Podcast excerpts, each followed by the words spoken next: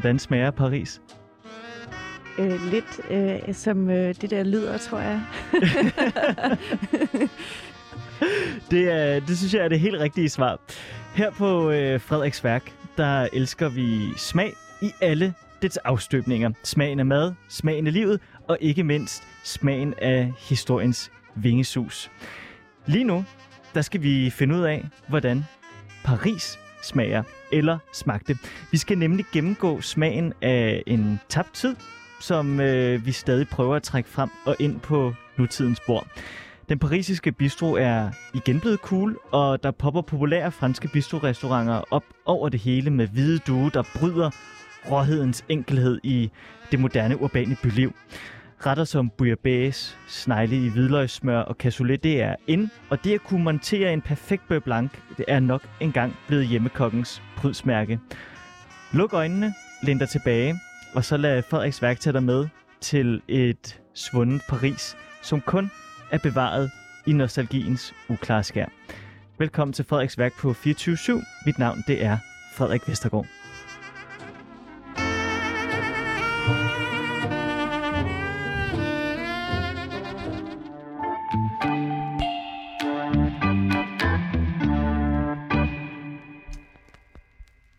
Nu skal vi jo øh, finde ud af, hvad den franske bistro den kan. Og jeg har fået øh, hjælp af dig, Signe Wolf. Du er kendt med i fransk og i øh, moderne kultur og kulturformidling, ligesom jeg selv er. Øh, og så er du forfatter til bogen I køkkenet med Karen Bliksen. Og her for nylig, der skrev du en artikel i Weekendavisen, som øh, fik mit hoved til at eksplodere, og som du kaldte for Paris på menuen. Du beskrev i den artikel så godt, hvordan smagen af Paris den øh, var og er, øh, men også hvordan man ligesom kunne længes efter den, når man sidder herhjemme i, øh, i Danmark. Og hvis der er noget, jeg synes, at Frederiks værk det skal kunne rumme og hylde, så er det sådan nogen som øh, dig, og det arbejde, du øh, har lagt i den artikel der. Øh, og det er bare det, vi skal dyrke nu. Den Ej, næste øh, time. Og du har jo, øh, som du også beskriver i din artikel, du har taget nogle menukort med fra Frankrig, fra gamle dage, fra Paris.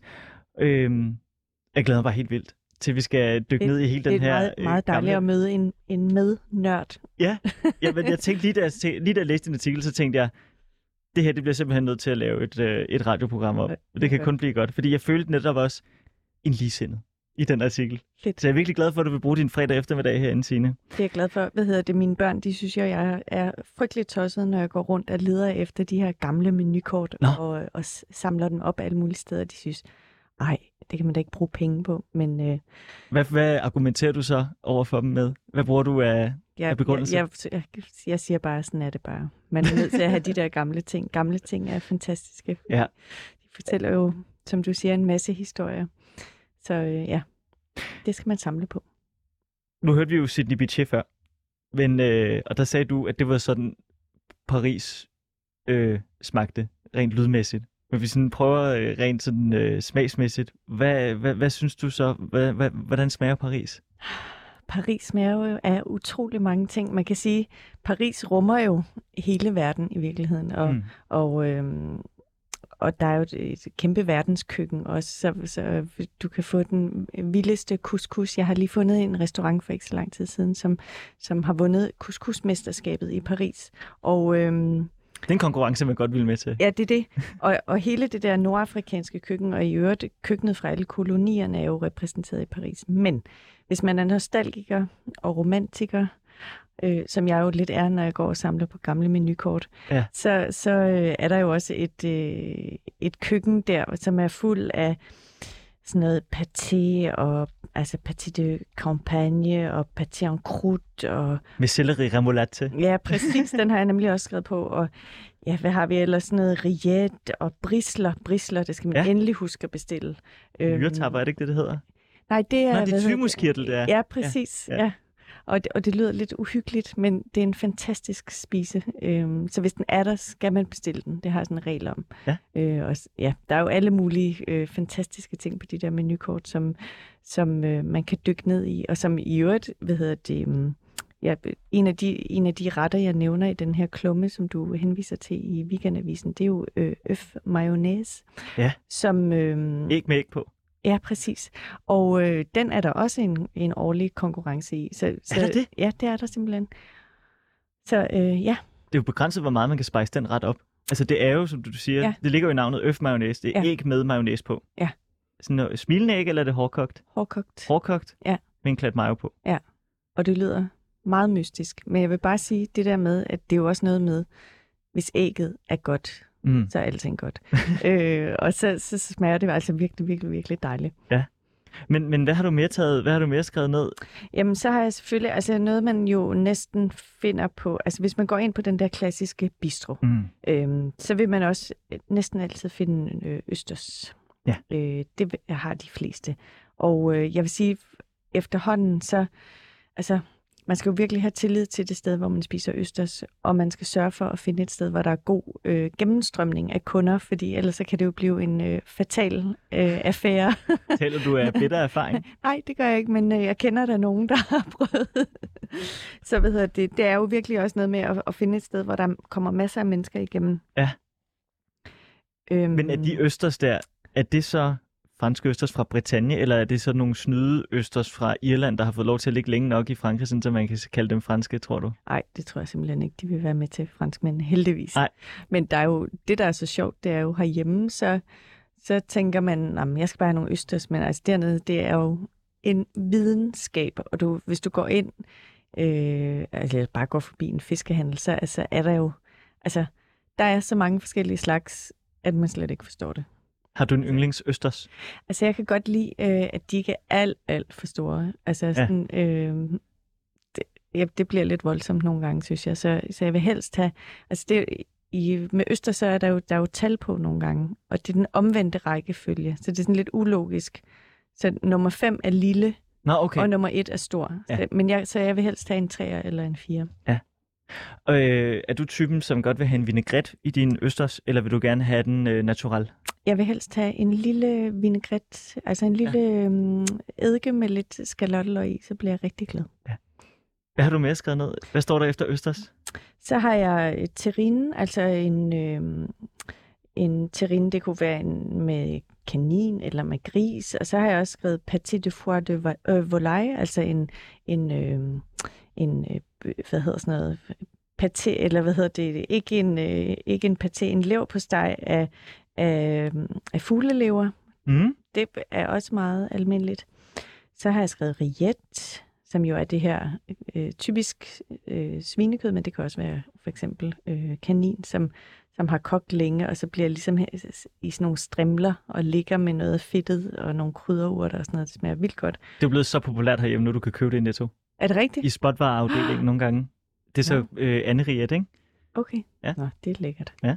Det er, altså Det er sjovt, du nævnte. Hvad var det? Kanin i... Hvad var det, du sagde? Terrine? Ja. Altså sådan, ja. Det var den første ret, jeg nogensinde fik i Paris. Er det rigtigt? Som barn. Det er 20 år siden her til sommer. Men Nå, der, det var øh, også modigt at bestille kanin. Vidste du godt, det var Ja, ja. kanin? jeg var meget eventyrlysten som Nå. barn rent gastronomisk. Ja, okay. Øh, og så, hvad hedder det, altså, det kan jeg nemlig huske, at få serveret det her øh, stykke firkantet, det var sådan selvfølgelig lagt ned i en fin form, ikke? Jo. Øh, som, øh, som de her klassiske retter er. Og så kan jeg lige se, at chef har løftet cylinderen, Ja. og så har den ligget der i den perfekte firkant. Ja. Og det, det synes jeg var, det var så stort, synes jeg, det med kanin. Det føltes så fint og fransk og voksent. Ja. Jeg sad der som 10-årig Ja. og, og, og spiste det. Det kan jeg tydeligt huske. Fedt. Ja. Og så synes jeg faktisk noget af det, der er ret lækkert i Frankrig altid, og som jeg nogle gange, nogle gange godt kan savne herhjemme, det er, når de serverer de der lidt fede ting, om mm. det er Mm. rilletten, eller om det er patéen, eller så sørger de altid for at have sådan et, et lidt surt eller syrligt øh, element, om det er en øh, cornichon, mm. eller nogle syltede løg, eller en, bare sådan en lille bitte salat med en vinaigrette på. Fordi så får det ligesom ja, noget præcis, så får kontrast. det, det modspillet. Ja. Ja. Hvad Så- står der mere? Jamen, så har jeg skrevet øh, blanquette de veau. Altså, øh, det er jo sådan en sammenkogt ret, og mm-hmm. det Mhm. kan, den kan sådan set være lavet både med øh, lam eller med kalv, ser man den typisk. Mm-hmm. Øhm, så har jeg skrevet søtunge, meunière stegt søtunge, Ej. som jeg har en lille fantasi kørende om. Øhm, det, har faktisk det har været lidt hårdt at forberede sig til det her. Jeg har været sulten hele dagen. Hvad er det for en fantasi? Jamen, den der søtunge, det var fordi i, i sidste weekend, så fik jeg faktisk fat i nogle søtunger. Nej. Øhm, hos, Danske? Ja. Ej. Ej, og, det, og du ved, de var så friske, så de lå, købte dem hos øh, en fisker, og så, så lå de simpelthen og øh, blafrede om i bilen, var jeg lige vil sige, om i bagagerummet lå de stadig rumsteder rundt, da vi kom hjem. Helt, helt nej, friske. nej, nej. Så lækkert. Og så starter den med masser af smør, og jeg fandt en masse krydderurt ude i haven og sådan noget. Det smager simpelthen. Ej. Og jeg tror faktisk, jeg er nået lidt frem til... Altså, jeg kan virkelig godt lide pikvar, og jeg kan virkelig godt lide torsk. Men søtungen, jeg tror faktisk, det er det, jeg er allerbedst Det er til. kongen af havet. Ja, Ja. det smager vanvittigt godt. Og du fik den tilberedt sådan, så den ikke var... Altså, du fik ikke lavet dødssynd over at tilberede den. Det er jo... godt. Ja, det går ikke. Nej. så har jeg skrevet andebryst. Ja. Det ser man også tit. Ja. Og hvad hedder det, så har jeg skrevet en entrecôte selvfølgelig, Mhm. med sådan en uh, beurre maître d'hôtel, altså sådan en, uh, sådan en uh, øh, kryddersmør, der er rørt op øh, med Ja. ja. hvidløg og krydderier. Det, Det er, er det det, man altså, i, nogle gange i Danmark kan finde som øh, det, der, hvor, det, som hedder Café de Paris? Det ved jeg faktisk ikke. Jeg synes jo nogle gange, man ser de der øh, smørklatter, der ligger ovenpå Nå, bøffer, det kan det godt være. som hedder, i, i hvert fald i Danmark, jeg har altid tænkt, at det var sådan en, en fordanskning Ja. af, af noget, fordi man sikkert engang havde tænkt, det var fint og fransk at smide persille og, øh, og hvidløg i smør. Ja. Og, det var, og så har man kaldt det Café de Paris, Nå. for at, at lave Ja, en eller anden ligesom at lave, forbindelse. lave ja. en kobling. Jamen, Ja. det kan det godt være. Men øh, det smager i hvert fald godt. Når man så sidder og får alle de her retter, Signe, hvordan ser der så ud på sådan en gammel, fin bistro? Åh, oh, men altså, der ser jo rigtig dejligt ud. Der er sådan, man kommer ind, og så, så ligger, hvad hedder det, så ligger gulvet, det er lagt i, øh, det er fliser, som er lagt i tern, øh, sådan på tværs igennem lokalet, og de er lidt slitte. Og så er der små borer i, i brunt træ, med, Ja. med stole i brunt træ til. Det, det er ikke sådan nogle tunge møbler, men det er sådan øh, gamle, øh, sådan, jeg, jeg tænker, de er bejsede og lakerede, og Mm. så er der også øh, brune trappaneler øh, selvfølgelig. Og så er der altså, øh, måske nogle messingknager, og hvor, hvor øh, stamgæsterne hænger deres øh, jakker op på. Og så, at der, så kan der typisk hænge en masse diplomer, også, som køkkenchefen har fået sådan noget, et eller andet et gastronomisk diplom, han har modtaget i 1884. vil jeg sige. og så øh, alle mulige om gamle menukort, og måske nogle billeder fra dengang restauranten Ja. lige var indrettet og sådan noget. Og så, så er der selvfølgelig øh, zinkdisken, naturligvis. Ja. Den skal jo være der. Er det barn, du tænker på Ja. her? Med, skal der være et, et spejl bag barn? Det må der meget gerne, ja. Ja. Hvordan har du det, når... Fordi det her, det er jo ligesom blevet prydsmærket, eller hvad skal man sige, standarden for et hyggeligt sted at spise. Og det er jo noget, man ser blive kopieret over hele verden. Hvordan har du det, når du går ind på en, øh, en fransk restaurant i Danmark, der så prøver at se sådan noget? Kan du godt leve dig ind i det, eller synes du, det er sådan lidt... Ej, jeg synes bare, det er dejligt. Jeg er jo okay. glad for alle, der, der deler min øh, kærlighed til Frankrig. Det er jo sådan lidt øh, øh, old school at være frankofil, men Ja. Øh, ja, sådan er det bare. Og derfor så er det jo altid dejligt at møde nogle ligesindede. Og i virkeligheden så synes jeg også, det er sjovt at se, hvordan de virker. Øh, og hvordan der bare altid er fuldt på pastis her i København for eksempel, Ja. som, som jo er den der klassiske bistro. Øhm, d- altså, der er en, øh, der er en umiddelbar appel i det der køkken, og det er sådan et, øh, et køkken, der er dejligt at søge tilbage til, fordi man ved bare, at det virker. Ja, præcis. Ja. Jeg voksede op i, øh, i Odense, Ja. og der er en øh, restaurant der, der hedder, jeg tror den hedder Café Gersråds, som er også indrettet fuldstændig, der står tabak udenfor, ikke? Ja, med det der røde helt- skilt, og når ja. du kommer ind, så er der reklamer for Ricard og, øh, og sådan noget. Men der var nemlig også altid helt fuldt, Ja. lagde jeg mærke til, som barn. Ja. Det synes jeg var virkelig morsomt. Ja. At, og der var alle mulige andre caféer, hvor der sådan kunne være halvtomt, ikke? men så altid inde på den, den franske, fordi det var på en eller anden måde sejt Ja. at blive associeret med det sted, ikke? Jo. Og det er det samme i København nu, kan man se. Altså for eksempel sådan noget som Silberbauers Bistro, der laver, Ja, øh, ja, der laver øh, højgastronomi fra, fra Provence. Stunefuldt. fuldstændig. Øhm, og jeg kan ikke lade, jeg, det, jeg tror, du har, kan have ret i, der er måske også nogle bølger, altså ligesom, øhm, så skal vi have brede ben i bukserne, øh, og så er det helt ydt, så skal vi have Det har brede jeg på ben. nu. Jamen, jeg har også brede ben, og, men du ved, så, så er det franske køkken helt ydt. Ja. Og, men så kommer de brede ben tilbage, var jeg lige at sige, så kommer det franske køkken igen også. Så at, jeg forestiller mig, at der er sådan nogle, øh, nogle bølger, øh, noget mode i de her ting også. Øhm, Kan du huske, det har været ydt og, øh, og, og servere hollandaise? altså, det, det har nok bare haft sådan en periode, hvor det ikke var særlig smart i hvert fald. Mm. Hvor det var meget smartere at spise noget ny nordisk Ja. øh, kål med noget rapsolie på, eller et eller andet. En skæld remoulade på koldpresset rapsolie. ja. Tak til Claus Meier. ja. ja, nej, men jeg tænker bare, at det, der har nok været sådan perioder, hvor det har haft sådan et, et lidt... Øh, mere støvet ry i hvert fald. Når man så er inde på den her bistro, som vi, vi ved, hvad der bliver serveret, og vi ved, hvordan der ser ud, så er der jo et helt spil til, og en helt dans, og det, tænk, det er med, med personalet. Ja. Hvordan ser de ud? Altså, de skal gerne være, det er lidt afhængigt af selvfølgelig, hvor vi er hen, men, men øh, de skal gerne være i, øh, i sort vest og hvid skjorte. Og øh, gerne lige en kuglepen i, øh, i lommen, og øh, måske også en cigaret bag øret, hvis det skal være helt, øh, Old school. helt old school og helt, helt sådan, øh, stereotypt. Men øh, så, er der nogle, så er der jo mange, der vil sige, at han er sur, ham der tjeneren. Ja. Fordi der er mange, der synes, at tjener i Paris er forfærdelig sure. Og, Måske snobbet.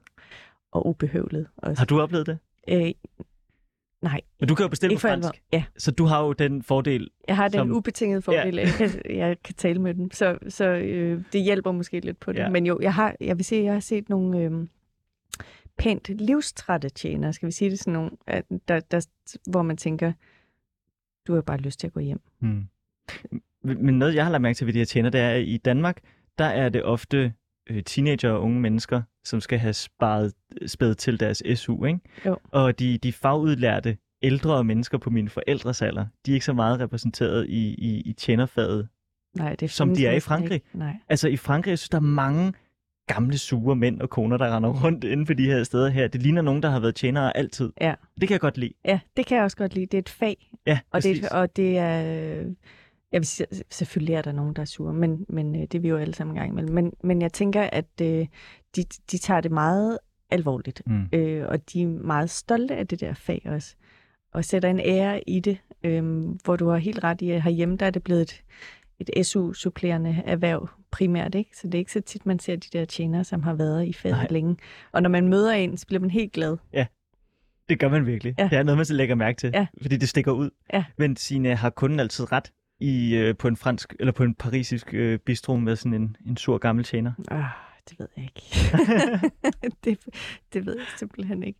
Måske. Nej, det tror jeg ikke egentlig. Må ikke det ender med, at han har ret? Jo, det tror jeg.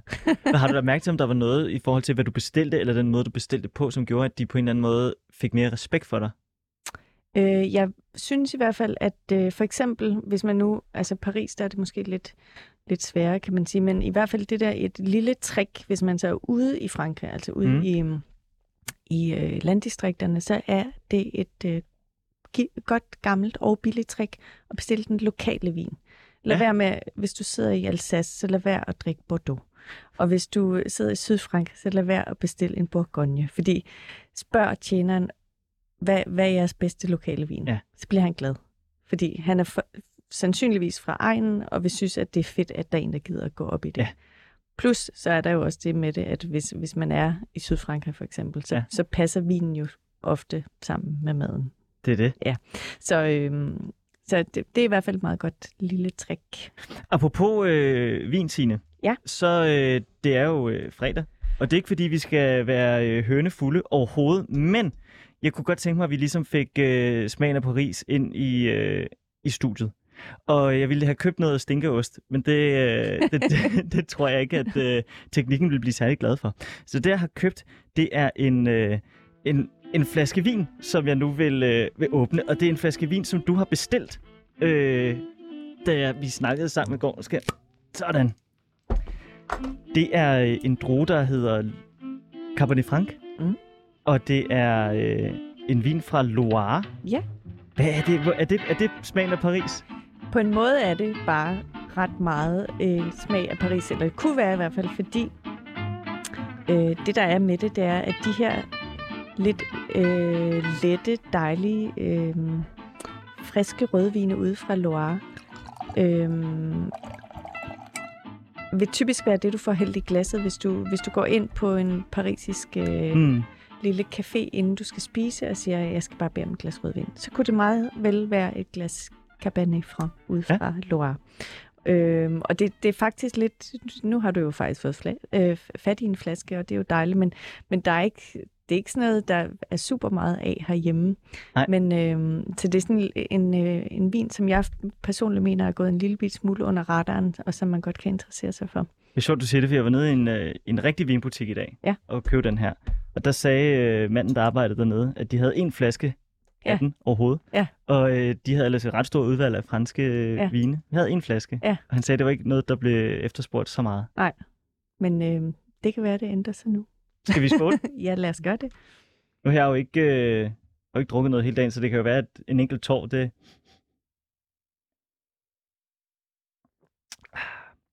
Men nu er heller ikke tempereret så godt. Er den ikke meget varm, eller er det mig? Og den måtte godt være lidt køligere måske. Ja. Men kan du ikke godt mærke, den er sådan helt, mm, Mm, en jo. helt velurblød, Jo, det er silke. saftig silke, Ja. hvad hedder det, masser af bær og lidt øh, Mm. mm. kirsebærsaft næsten. Jo, den er meget Altså, let. Meget lækker vin. Mm, den kunne man godt altså sagtens også drikke bare alene. Ja. Og ikke til... Øh, Der behøver ikke mad til. men alle de her øh, øh, retter, du nævnte før, de er jo sådan lidt øh, tunge i det. Hvordan står de med sådan en let vin? Det tror jeg er helt fint, fordi den har jo også noget syre. Ja. Øhm, så jeg tror faktisk bare, det vil være ret lækkert. Jeg kunne godt lige, øhm, jeg kunne godt lige tage sådan en øh, ridevaux, og så øh, en gang brisler med, måske med en lille champignonsauce, og så den her til. Så tror jeg, man vil være rigtig glad. Jeg er allerede glad nu. Jeg har det sådan lidt som... Og det er jo det, som vi skal ind på nu. Hvor kommer ideen om smagen af, af Paris fra? Når man står med det her glas, man nævner alle de her retter, så er det jo fordi, at det har en eller anden form for øh, sådan kulturel tyngde, og det sætter en masse tanker og, øh, og det, det, i gang, og det, det symbolerer en hel masse. Hvor stammer vores fascination, den som, som ikke kun du og jeg har, men så mange i hele verden har for Paris i, øh, for, for 100 år siden fra? Hvor stammer den? Hvor, hvordan bliver det ikonograferet? Jamen, jeg, jeg tænkte over, øh, grunden til, at vi to kom til at tale, det var jo faktisk, fordi jeg skrev den der klumme Mm. i, i weekendavisen, og da jeg skrev den, så tænkte jeg, ah, det, det er bare noget, jeg sådan hygger mig med selv. Men jeg har faktisk fået en masse feedback på den, og øhm, altså Paris har bare en kæmpe tiltrækningseffekt, og det sjove er også, når man, hvis man ikke har været der et stykke tid og kommer tilbage, så er man helt, altså helt høj af byen. Og, øh, og det kan jo være, det kan der være alle mulige grunde til, men det er en enormt smuk by, og, og der er en særlig stemning. Altså, jeg, jeg elsker simpelthen den by, og, og jeg bliver lige overrasket hver gang.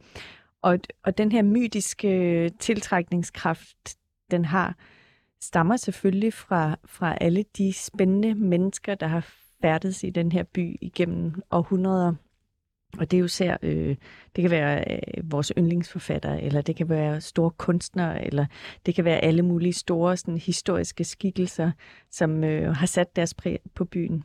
Øh, og det, man kan jo stadig finde mange af de her steder også, og gå i fodsporene på, på de her store personager, og øh, det er bare dybt fascinerende. Har du gjort det? Ja, jeg tog faktisk i, øh, jeg tror det var i oktober måned, hvor jeg tog sådan en, en, øh, en tour de force i, i, i sporene af Hemingway. Okay, det var Hemingway, du gik Ja, efter. Du ville ud og se nogle slagsmål. Ja, dog ikke. Men øh, han, øh, han øh, huserede jo meget på Montparnasse, altså op i det 14. ar- øh, arrondissement. Og, øh, og det var ligesom øh, epicentret for de brølende 20'ers vilde fester. Mm. Øhm, og øh, ja, Hemingway, han, han drak meget, og brugte også de her caféer til at øh, sidde og skrive på. Så øh, det har været, det var en rigtig, rigtig sjov rejse faktisk. Og grunden til, at jeg tog ham, det var så, fordi på det tidspunkt var det så 100 år siden, han er kommet til Paris. Ah, perfekt. Og mange, men mange af stederne ligger der stadigvæk. Og, Og det, mange af stederne er værd at besøge. altså, de holder stadigvæk øh, kvalitetsniveau. Ja, det synes jeg. Ja. Altså, jeg ved jo ikke, hvad kvalitetsniveauet var dengang, men jeg synes, Enig. de har en, en, øh, en øh, ja, stærk appel stadigvæk, og øh, masser af liv, og, og faktisk ikke særlig... Altså, jeg, jeg troede faktisk, da jeg kom derned, at jeg skulle pille, pille det der lidt fra hinanden, men, Ja. men øh, endte faktisk med at have en virkelig festlig weekend i Paris, og ved at gå på de her steder, hvor, hvor jeg synes, der var masser af ægte liv og overraskende få turister faktisk. Ja, fordi man tror, når man kommer ned til Paris, så tænker man, den idé, jeg har om Paris, den, den er død. Den, den findes ikke mere. Du ser ikke en, en, en, en Asterix med, med overskæg og baguette under armen og alpehue. men du ser dem en gang imellem. Ja, Og det var også det, det du, var, du frygtede, at du skulle ned og pille det hele fra hinanden, Ja. og så blev du så positivt ja. overrasket. Jeg vil sige faktisk, inde omkring øh, Demago og øh, Brasserie Lib, altså hvor vi er inde i det øh, 6. arrondissement, der er det øh, der er det sgu blevet ret internationalt miljø. Mm. Øh, der holder mange du ved, store biler med udenlandske nummerplader, og, og det er meget Instagram, og, og man kan bare se, at folk søger derhen. Men jeg synes, sådan, hvis man skulle komme med et godt råd, så vil jeg sige, prøv at finde øh, de arrondissementer, som har to cifre. Altså kom ud af de okay. encifrede, og så ja. prøv, prøv nogle af de... Øh, altså 10., 11. eller 14. eller 18. Det kan godt være altså. lidt uhyggeligt derude. Nej. det er der, han er. Ham der mand med baguetten og ja. baskerhugen. Okay. Det er der, du finder ham. Jamen, det vil jeg så se, om jeg tør ja. næste gang, jeg er Jeg vil sige, jeg har det jo lidt ligesom... Øhm, man må jo ikke afsløre, hvis man har for eksempel en Nej. fisker, eller hvis man ved, hvor man kan finde svampe i skoven, så afslører man jo Nej. aldrig sit Nej. sted. Så derfor kan jeg jo selvfølgelig heller ikke afsløre alle mine fine steder i Paris. Nej, det er klart. Men, øh, men jeg vil bare sige, at det kan godt betale sig at smutte lidt ud på kanterne. Det kræver selvfølgelig lidt arbejde, og, og øh, der er jo heller ikke nødvendigvis øh, seværdigheder på hvert et hjørne, men, men så får man noget af det der ægte liv. Og der ligger nogle, nogle fantastiske øh, gader, hvor hvor man kan finde den der bar tabar, hvor, de, hvor der i den ene ende, øhm, der sælger de aviser og cigaretter, og så ned i den anden ende, for enden af zinkdisken, så på den anden side, så sidder folk, øh, der kommer der bor i kvarteret og kommer og drikker deres aperitif inden aftensmad og sådan noget. Og der er et ret dejligt leben stadigvæk. Nu hvor du nævner øh, cigaretter, så øh, nu ryger jeg ikke selv, men jeg kan huske, at min øh, dansklærer i, øh, i grundskolen, hun tog os med til Paris på studietur i 9. Ikke? Ja. Og hun ville vise os en café, som hun havde tilbragt rigtig meget tid i, hvor at man måtte øh, ryge indenfor, og så smed man bare cigaretten på gulvet. Ja. Og så knuste man den med, ja. med, med, med fødderne. Og det øh, sted, hun tog os med hen, der var rygeloven trådt i kraft. Så der var det endegyldigt slut, og hun begyndte næsten at græde. Er det rigtigt? Ja. No. Ja. Tror du, de steder findes stadigvæk sådan lidt ulovligt? Hvor, hvor, de, hvor, hvor de må, øh, lidt. Ja, hvor, de, hvor den der sådan gamle, øh, hvor du drikker vin ud, ikke ud af et glas med stilk, men øh, ud af et, øh, et ja, sådan tandkrus, du står med foran ja, sådan, der også. Sådan, øh, ja. Øh, og så skodder de indenfor. Ja, det tror jeg sådan set. Og det er jo ja. derfor, man kan sige, at de her, mange af de her steder får sådan en vidunderlig patina også, fordi folk haver det en lille bit smule. Øhm, og har ikke det den der romantik, og, og der har ikke været en eller anden dyr designer på, øh, som har sagt, ej, vi skal have de her klinker på gulvet. Men øh, det, jeg tror stadigvæk, det findes, sådan det der lidt rebelske Signe, tiden den øh, flyver afsted. Jeg kunne godt tænke mig at komme tilbage til det her med, hvor vores øh, forestilling om det perfekte Paris det stammer fra. Du har jo allerede nævnt Hemingway, men man kunne også nævne mange andre, øh, som man også kan komme på sådan nogle litteraturture på. Jeg har selv været på en, hvor man kunne opleve øh, der, hvor Fitzgerald, Scott Fitzgerald han sad, og der, hvor James Joyce han lå og åndede ud i sine sidste dage, og der, hvor han prøvede at aflevere Ulysses, uden der var nogen, der ville trykke det, og alle de der øh, ja. historier. Men du har faktisk taget Hemingways bog der er ingen ende på Paris med. Ja. Og du har lagt en underkop ind ja. i bogen. Og det tænker jeg er et bogmærke, eller er det helt forkert? Mm, det er fordi, at, at jeg ved jo godt, det er radio, og så er det ikke så, så smart at have ting med. Men, øh, jo, det alligevel, altid godt. Ja, men jeg har taget en rekvisit med alligevel. Ej. Og øh, det er den her lille, fine øh, porcelænstallerken, øhm, hvor der så, den er, jeg har en helt stak derhjemme, og det er endnu en, en underlig samlermani, jeg har. Det er de her øh, små underkopper, som, som har forskellige farver i kanten, og så står der et beløb på. Og, det er et beløb, der øh, ja, står? og det var fordi i gamle dage, øh, i Hemingways tid, så brugte man den simpelthen som, som underkop til et glas. Mm. Så fik du din absint, eller din finalo, eller din, øh, hvad du nu skulle have. Så stod den på den her strakte ud, og så til sidst, når du gik hjem, så gik du op og afleverede hele stablen af Nå. underkopper op i barn og God. betalte. Øhm, så den er mega fed, og jeg elsker den. Og i lang tid vidste jeg ikke, hvad det var.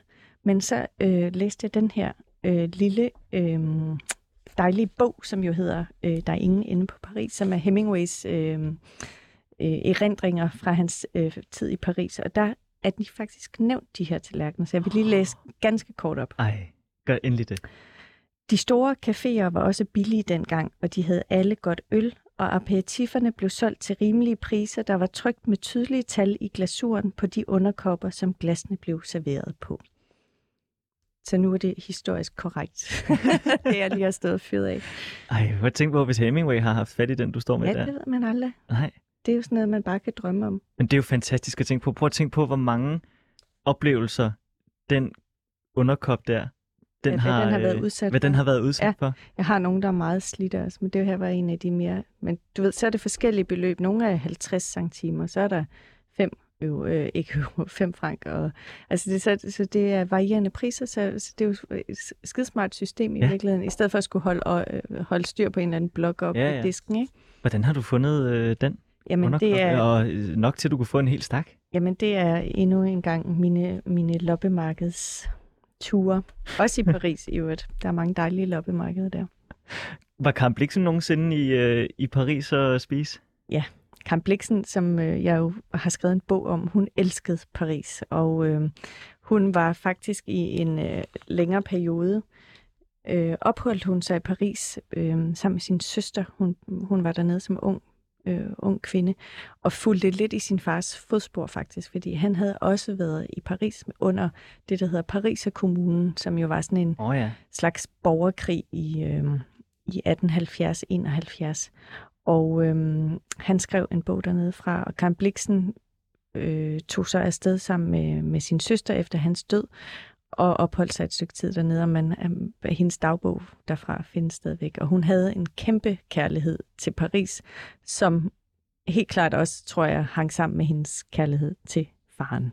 Mm. Så det var også det der med, ligesom vi går i, i fodsporene på vores store helte, så gjorde hun det også, ikke? Jo. Har du prøvet at opsøge nogle af de steder, hvor du ved, Karen Bliksen har været? Jeg har, jeg har prøvet, øhm, altså det, hun kom meget oppe omkring øh, de store boulevarder op i det 9. Øhm, og så har jeg selvfølgelig researchet en hel del på den, den øh, restaurant, hvor hendes øh, berømte kvindelige mesterkok Babette, mm-hmm. hvor Mhm. hun tjente som, som kok, inden hun stak af til Nord-Norge Ja. øhm, og blev kokkepige op hos de her to meget øh, fromme søstre oppe i den her lille flække ved Ishavet. Ja. Så ja, så jeg har været i sporene på Bliksen også i øh, Paris. Men det er sjovt at tænke på, at altså, den mad, der er beskrevet i Babettes gæstebud, ikke? Ja. Det bliver, når den bliver præsenteret, når, når Babette laver alt det her mad og præsenterer det for de her nordmænd, så er de jo ved at... at altså, de har jo aldrig mødt noget lignende. Nej. Det er det, det, det ypperste, det er det fineste af det fine. Og det har det jo også været for Karen Bliksen dengang, ikke? Jo, hun var jo, man kan sige, hun kom jo fra sådan et pænt borgerligt hjem, hvor, hvor de selvfølgelig spiste rigtig godt.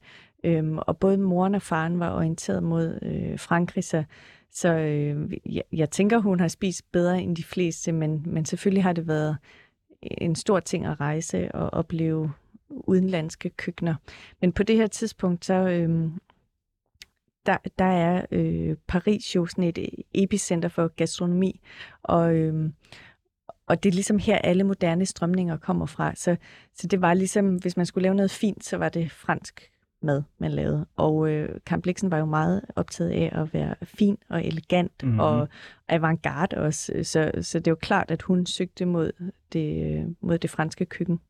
Men det er også bare fordi, jeg mener, at det er jo ikke... Hvis nu at Babette havde serveret, hvad der er inden for skalaen af, af norsk mad, havde været fint, ja. Så havde det ikke haft samme virkning. Nej, Det er kun fordi, det er fransk mad, Ja. at, at chokket er så stort. ja, helt Fordi klart. det er det ypperste. Ja, og så selvfølgelig fordi øh, de jo øh, aldrig har fået andet end klipfisk og, Ja, ja. og grød. Det er rigtigt. og så, så øh, det har selvfølgelig haft en øh, meget vild virkning. Og så fandt jeg så også ud af øh, i min research, at øh, Karen Bliksen, som jo godt kunne lide at drille og underholde, og altid øh, lave lidt øh, gang i gaden, hun, øh, den her menu, der har hun så også i, alle retter, har hun gjort hæftig brug af øh, ingredienser med sådan en øh, lystfremkaldende virkning, altså sådan afrodisiaka. Så øh, det tænker jeg, hun også har moret sig godt over. Og det, det ender så selvfølgelig også med i den her fantastiske fortælling, som jeg jo er helt vild med, øh, at Babettes gæster, altså der er nogle af gæsterne, der sidder over i hjørnet og kysser nogle af de her gamle, gamle mennesker. Ekstremt protestantiske. Ja, fuldstændig. Ja. De sidder og kysser i, i det, hun kalder sådan et, ungdommens øh, sommernatskys eller sådan et eller andet. Så sidder de over i hjørnet og snæver, ville man have sagt i gamle dage. Og så øh, de her øh, øh, gammeljomfruer, som, som øh, Babette er i huset hos, de, her, de kender jo slet ikke til erotikkens glæder, men, men de står så og siger farvel til deres øh, gæster ude i den her iskolde vinternat. Og det eneste, de kan føle, det er en utrolig varme, der kommer indenfra, og at stjernerne er på vej ned imod dem. Og jeg, tæ- jeg tror, Karen Bliksen hun har haft en fest over at udsætte dem for det her vanvittige måltid. Ej, det er en fantastisk beskrivelse. Skal vi ikke lige tage noget mere øh, Jo. hvad hedder det, øh, af Parisens Et lille øh, sip. vin? Et lille sip af Loire-vinen. Kan du smage, om den har udviklet sig nu, hvor den har fået lov til at stå lidt i glasset? Mm. Eller er den stadig for varm? den er stadig lidt varm, men jeg synes faktisk, det er en virkelig dejlig vin. Den er heller ikke så dyr. Hvad ligger sådan en flaske i? 165. Det synes jeg er rimeligt. Ja. Meget dejlig vin. Skal vi prøve at kigge på nogle af de her gamle menukort, du har taget Jo, med? Fordi jeg vil det. godt tænke mig at se, hvad øh, Karen Bliksen og Ernest Hemingway og Scott Fitzgerald, de potentielt set har kunne sætte tænderne i Ja. i Paris for 100 år siden. Du har taget sådan et, et, øh, en flot mappe med, Ja. hvor der er et hav af Nu patinerede... rækker jeg dig et her. Oh. Ej, det er jo meget... Øh, det er jo håndskrevet. Ja, det er det, der er så fedt. Og det er det, jeg elsker ved dem. Det er det der med, du kan også se, det her er et af mine yndlings også. Le Madrid. De er ligesom fortrykt i Ja. en eller anden grad, ikke? Jo. Og så er der nogen, der måske har hamret noget ned på, et, øh, på en skrivemaskine. Mhm. På det her i hvert fald. Og så er der ligesom sat nogle sædler ind over, og noget, der er skrevet i hånden, sådan, hov, nu har vi ikke længere det her, så vi sætter lige en lap ind over, og så skriver vi, øh, hvad står der her? Pomme merengue, altså nogle, noget æble, æble med marengs. Ja. Det er der så blevet skiftet ud hernede. Øhm, og det er, sådan bare, det er bare meget sjovt, det der med, at godt lide, de levende på den der måde. Også der sådan er hissigt streget et eller andet ud, så nu har vi ikke mere af den her i dag. nu må de spise noget andet. Nu kan jeg jo øh, ikke fransk, desværre. Men Signe, vil du ikke prøve at læse op fra menuen, så vi kan høre, hvordan sådan en, Jo. øh, en menu ser ud? Er den delt op ligesom øh, forret, hovedret, dessert, eller, mm. eller hvordan har man gjort? Nu har jeg den her, som, øh, jeg ved ikke, hvor vil du gerne høre? Ej, ja, mit, jeg, vi tager lige det her, fordi det synes jeg er så fint. Ja. Det er et øh, menukort, som, øh, altså, som jo fuldstændig går i dialog med min romantiske Pariser forestilling, fordi det er fra en restaurant, der hedder La Tour Eiffel, Ja. altså Eiffeltårnet, og jeg tror, nu kan jeg ikke huske, jeg tror, det er fra 20'erne eller sådan noget. Måske er det lidt senere. Nå, det har jeg glemt. Jeg fandt det på et tidspunkt. Står det på bagsiden? Nej, undskyld, det står heroppe, tror jeg. Nå, det er også lige meget. Men det er en, der er sådan fin, fin illustration udenpå, at mm. et par, der sidder og spiser, og hun sidder lige med en cigaret i hånden, og har en meget flot hat på, måske med lidt en, fjer i, og perlekæde, og i baggrunden så kommer tjeneren ind med deres mad.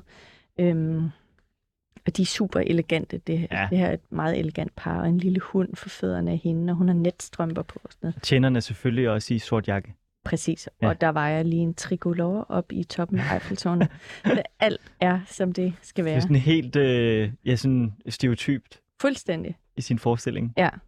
Så, så derfor så var det også øh, sådan en...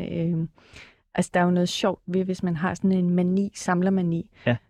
Altså, man kan, man kan få sådan helt hjertebanken, hvis man finder noget, som er ekstra godt. Og så, så på sådan et loppemarked, så handler det jo om ikke at se ud, som om man har fundet noget særligt. skal være cool. Ja, og det interesserer Ja. en ikke særlig meget, men det gør det selvfølgelig. Og øhm, ja, så er det en gave at finde sådan noget her. Men Hvor, jeg, inden du går i gang med at læse, hvor meget har den kostet dig? jamen, jeg tror, jeg fandt en helt stak. Øh, Okay. Jeg købte en ordentlig stak, og så tror jeg måske... Nej, det tør jeg næsten ikke at sige, men måske gav jeg så 50 euro for, Nå, okay. du ved, 5-6 stykker. Er det 350 kroner? Ja, sådan noget. Ja.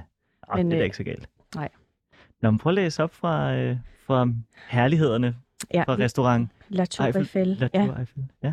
Øhm, jamen, hvad skal vi finde på her? Der er for eksempel øh, saumon frais, meunière, en øh, laks med sådan meunière stegt igen. Så er der vol au vent de champignon gourmet. Og det er en klassiker. Så er der riz de veau au capre, altså hvad hedder det, brisler med kapers. Ja. Så er der rognon chipolata. Øh, rognon, det er, hvad hedder de, nyre. Ja. Og det er jo også sådan en ting, man skal sørge for at bestille på restaurant, så man ikke selv skal øh, udvande den derhjemme øh, med far for, hvad hedder sådan noget, familiefreden. Så har vi en øh, omelette au fromage. Det er jo også en klassiker ja. at få en omelet på sådan et sted.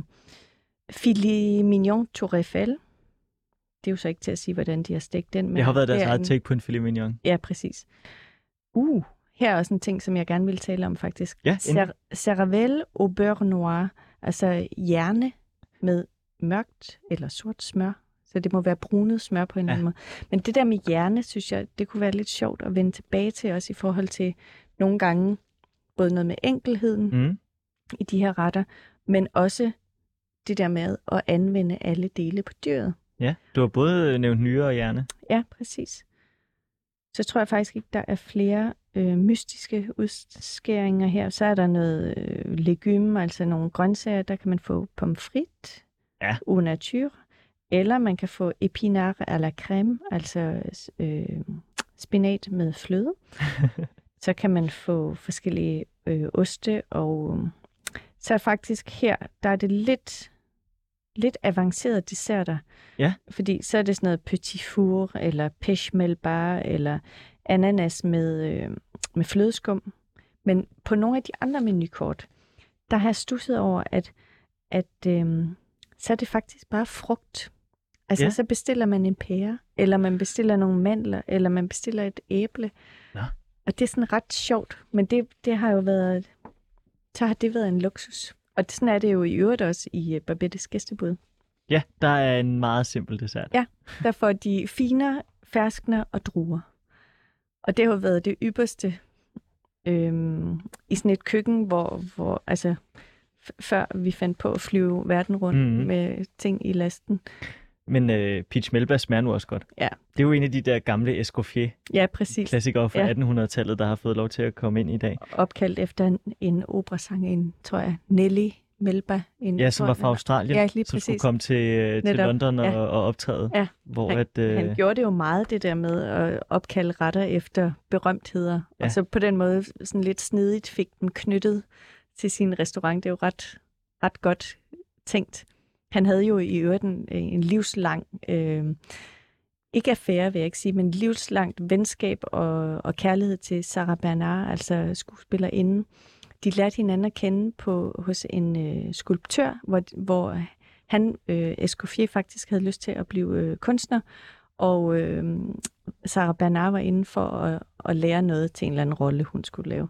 Og så blev de venner, og var det resten af livet. Og øh, hun ville he- allerhelst, altså hun havde ikke lyst til, at der var andre, der skulle lave mad til hende. En Escoffier. Escoffier. Nej. Det skal jo lige sige til folk, der ikke lige ved, hvem øh, August Escoffier er, så er det ham, der har, øh, har grundlagt det moderne øh, opdelte køkken med en køkkenchef. Og, altså det Ja. brigadekøkkenet, Ja, køkkenchef, netop. øh, souschef, kød, fisk, grøntsager, alt det her. Ja. Det er ligesom ham, der satte standarden for, for Ja. det. Jeg synes, der er noget, øh, noget sjovt ved den her, øh, som du har stukket mig i hånden, den her menu, ikke? Ja. Øh, fordi der, har jeg, der kan jeg se, at der er nogen, der har... Jeg ved ikke, om det er ud fra en vin, men det hele er jo igen håndskrevet. Der er lige noget lidt, der er tryk på forhånd. Som for eksempel deres, øh, deres whiskies og deres gin.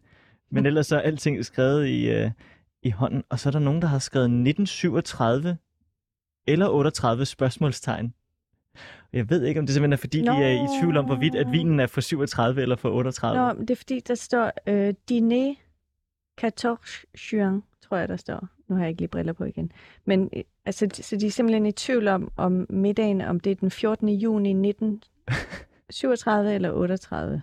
Nå, okay, så det er ikke restauranten selv, der har... Nej, det tror jeg Nej, ikke. okay. Det er nok nogen, der har været i gang efterfølgende for at prøve at kortlægge. Øhm, prøve, ja, prøve at finde Ja. ud af, hvornår den stammer fra. Men den er jo vanvittigt flot. Den er så smuk, den håndskrift, der er der. Helt vildt. Kan du nævne nogle retter fra den? Jamen, øh, den er jo så opdelt i sådan noget roti, altså ting, der har kørt på, øh, som er blevet stegt, og så er der froid, altså kolde retter. Så er der igen legume, som står vildt flot skrevet. Øh, det er grøntsagerne. Og det er for eksempel bare, altså igen helt enkelt. Haricot vert, grønne bønner, Mm. små ærter, øhm, asparges, choufleur, altså hvad hedder de, øhm, rosenkål, Nej, den havde jeg alligevel ikke set komme. Nej, den, er også, den trænger lidt til en revival måske. Men igen her, øh, til dessert kan du få en banan, eller du kan få, øh, du kan få en grebfrugt, eller melon, eller du kan få, få øh, kirsebær. Altså sådan en utrolig enkelhed. Ja. Men hvis man tænker over, hvis nu du fik sådan en helt moden, lækker frugt, Mm. som ikke havde ligget i lasten på et fragtskib og, Og var blevet af- plukket ja. før den egentlig var moden, så er det jo også en Det er jo det fantastisk delikatesse. Ja, der er jo Ja. ikke noget, der slår det. Altså, Nej. er der noget, der slår et dansk jordbær? Nej, Nej. Det er der ikke. Lige præcis. Nej. Nej. Nu snakker vi om, øh, hvor store de her menukort er, ikke? Ja. Og øh, hvor mange retter der er, men også simpliciteten i det. Jeg har øh, hørt om en restaurant i Paris. Jeg ved ikke, om du har været der, men den hedder, og nu må du undskylde min udtale her, øh, Le Relais de l'Entrecôte. Nej, der har jeg ikke været. Okay, men det sjove ved det er, at de serverer kun én ret. Nå, Og det er de- det. De serverer kun den bøf. Lige præcis. Ja. Og så en grøn salat med valnødder. Ja. Og så har de så en anden sauce, som de er særlig øh, kendte for. Ikke? Ja. Og den restaurant har ligget der i cirka 100 år. Og jeg synes, det er fascinerende, at og jeg tænker, det kan kun være i Paris, at der kan ligge en restaurant i 100 år, som kun serverer én ting. Men hvor er det også fedt. Ja. Ikke? Jo. Det der med at specialisere sig fuldstændig i et eller andet. Så ved man ligesom også, hvad man får. Ja. Det synes jeg, det kan, det kan jeg meget godt lide. Men jeg synes i øvrigt, det her, og det har jeg også tænkt over nu her, hvor, altså, hvor alting lige pludselig koster vildt meget, mm. og hvor, hvor vi ikke kan få det ene og det andet og det tredje. Den der, altså, det er måske okay, hvis man skal se et eller andet godt i, i den her fødevaremangel, så, så må det være at prøve at søge tilbage til enkelheden og, og, øh, og det der med at kæle for en enkelt grøntsag, eller, eller, eller sætte en eller anden råvare i højsædet, og så, så koncentrere sig om den. Øhm, det kan jeg meget godt lide, den tanke faktisk. Men lad os lige prøve at, øh, at dykke ned i den, fordi tiden er imod os, som jeg frygtede, at den ville blive. Vi har ikke, øh, ja, det siger jeg i hvert program, men vi har simpelthen ikke nået øh, halvdelen af, hvad jeg havde forberedt. Jeg havde tænkt mig, at vi skulle have rangeret Escoffiers grundsaucer alt efter, øh, hvordan, øh, det må blive en anden gang. Øh, jeg kunne, lad os prøve at tale om det her med at få de her øh, simple ting i, i højsædet og tage det med ind til og tage det med ind i dag fra, fra 1920 til i dag. Hvordan ville du få for eksempel være til at, at være en bønne, der næsten kunne udgøre en hovedret i sig selv? Jamen, jeg vil sørge for at få købt nogle altså, friske bønner. Og så, øhm, jeg vil sige, altså det der med at koge dem lige, så de er øh, stadig har lidt bid. Og så vil jeg give dem sådan en bør metre d'hotel. Altså, vi vil jeg gå ud og hente nogle friske krydderurter i mit drivhus, og så vil jeg lave en sådan en kryddersmør. Og så ville det bare være sådan, det skulle være. Men man kunne også, mine børn elsker, når jeg steger grøntsager. Ja. Så man kunne også stege dem på panden faktisk, i olivenolie, og så bare havsalt på. Der er også noget ved, øh, ved, øh, ved kartoffelretter, Ja. som, øh, som de også kan i Paris, Ja. hvor man kan trylle en simpel, simpel kartoffel om til, til stor kunst. Hvad ja. Ja. den hedder, den der pomfritform, hvor at, øh, den øh, er sådan puffet helt op, så det er sådan en, en, en hul pude. Ja, er det... Øh, hvad filen er det, de hedder? Vi snakker også om pomme duchesse, altså hvor den ligger i de, Ej, det er sådan de der flotte... ja.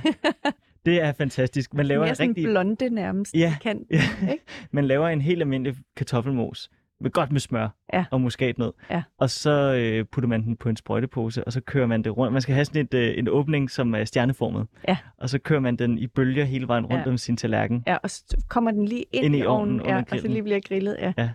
Men jeg tænkte faktisk, fordi øhm, jeg skulle herind, så prøvede jeg faktisk forleden at lave en af Hemingways, en af de retter, man ved, han spiste inde på Brasserie Lip, oh, ja. øhm, hvor han, han har været nede hos, øh, hvad hedder hun, ah, nu har jeg glemt, hvad hun hedder, men hun, han har været nede i Shakespeare Company hos, hos ejeren Nå, dernede. ja. Den berømte boghandel. Ja, præcis. Øh, og så får han at vide, hey, vi har solgt, øh, du har fået solgt en af dine artikler til et eller andet, jeg tror det er en tysk avis, og han får så nogle penge. Og på det her tidspunkt havde han ikke nogen penge, og han gik, han lavede sådan en zigzag igennem byen for at undgå mm, mm, alle bagerier og slagter og sådan noget, fordi han kunne ikke holde ud at se på det. Nu får han så endelig nogle penge, går ned på Lip, bestiller sig en kæmpestor øl og øh, noget øh, pølse, og så får han de her pomme à l'huile, som er kogte kartofler med olivenolie, en lille smule øh, eddike og bare salt og peber og skalotteløg. Og så tænker jeg, ej, jeg bliver lige nødt til at lave den. Og det smager simpelthen så godt. Gør det det? Ja, det smager simpelthen så godt.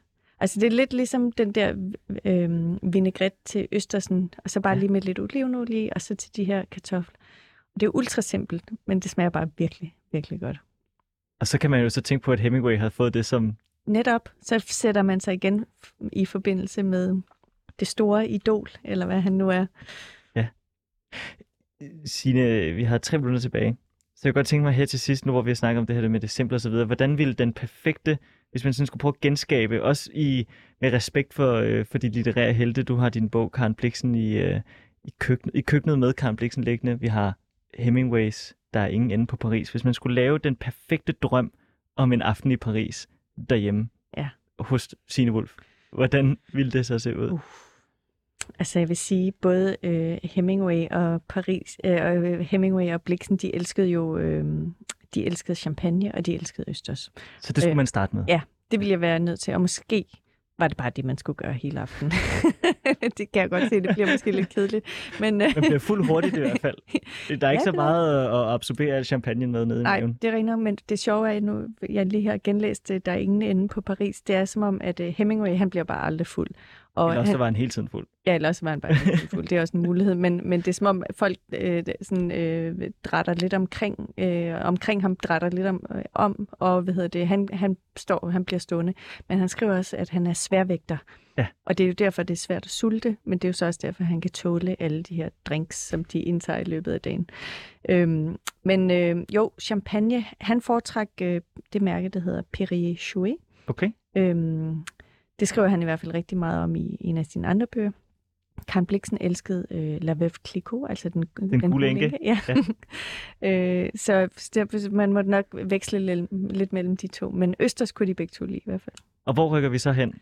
Ja, hvor skal vi så hen? Altså, måske bliver det for simpelt, men på den anden side, Karen Bliksen havde også noget med, at hun elskede virkelig enkle ting. Altså, hun, øh, hun holdt meget af for eksempel bare en fisk, der var stegt, og så ikke så meget halløj. Så, så måske vi skulle tilbage til, til de der pomme à l'huile, Ja. nye danske fine kartofler Ej. med, øh, med lidt olie og salt og så videre på.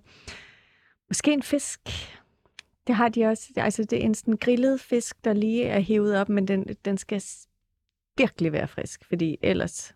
Så det er jo klart, du, Ja, ja, har, ja. du har Hemingway, som jo fiskede også, og Karen Bliksen Ja, ja, op lige ved Øresund. Ja, ja. De ekstreme, øh, hvad hedder det, krav til deres råvarer. Så, ja. Vil det være en fladfisk? Ja, det kunne det godt Ja. være. En pikvar, måske. Ja.